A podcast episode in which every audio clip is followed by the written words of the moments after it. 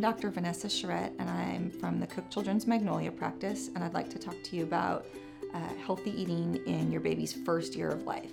I usually tell families at about five months that you can offer some pureed vegetables. Things like squashes, sweet potatoes, green beans, avocado are good places to start. And if your baby loves it, you can feed them once or twice a day with some pureed food. And if your baby doesn't like it, just back off and wait.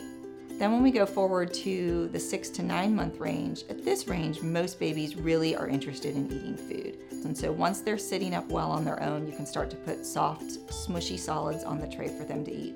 So, in the next few months, 9 to 12 months, they can really have all kinds of soft table foods that the family is eating. And the only really things they can't have are anything that they might choke on, so no hard foods like nuts or popcorns or chunky pieces of meat. And then the only other really thing they can't have is honey, and that's to prevent botulism toxin. And that's my plan and guide for feeding your baby in the first year of life.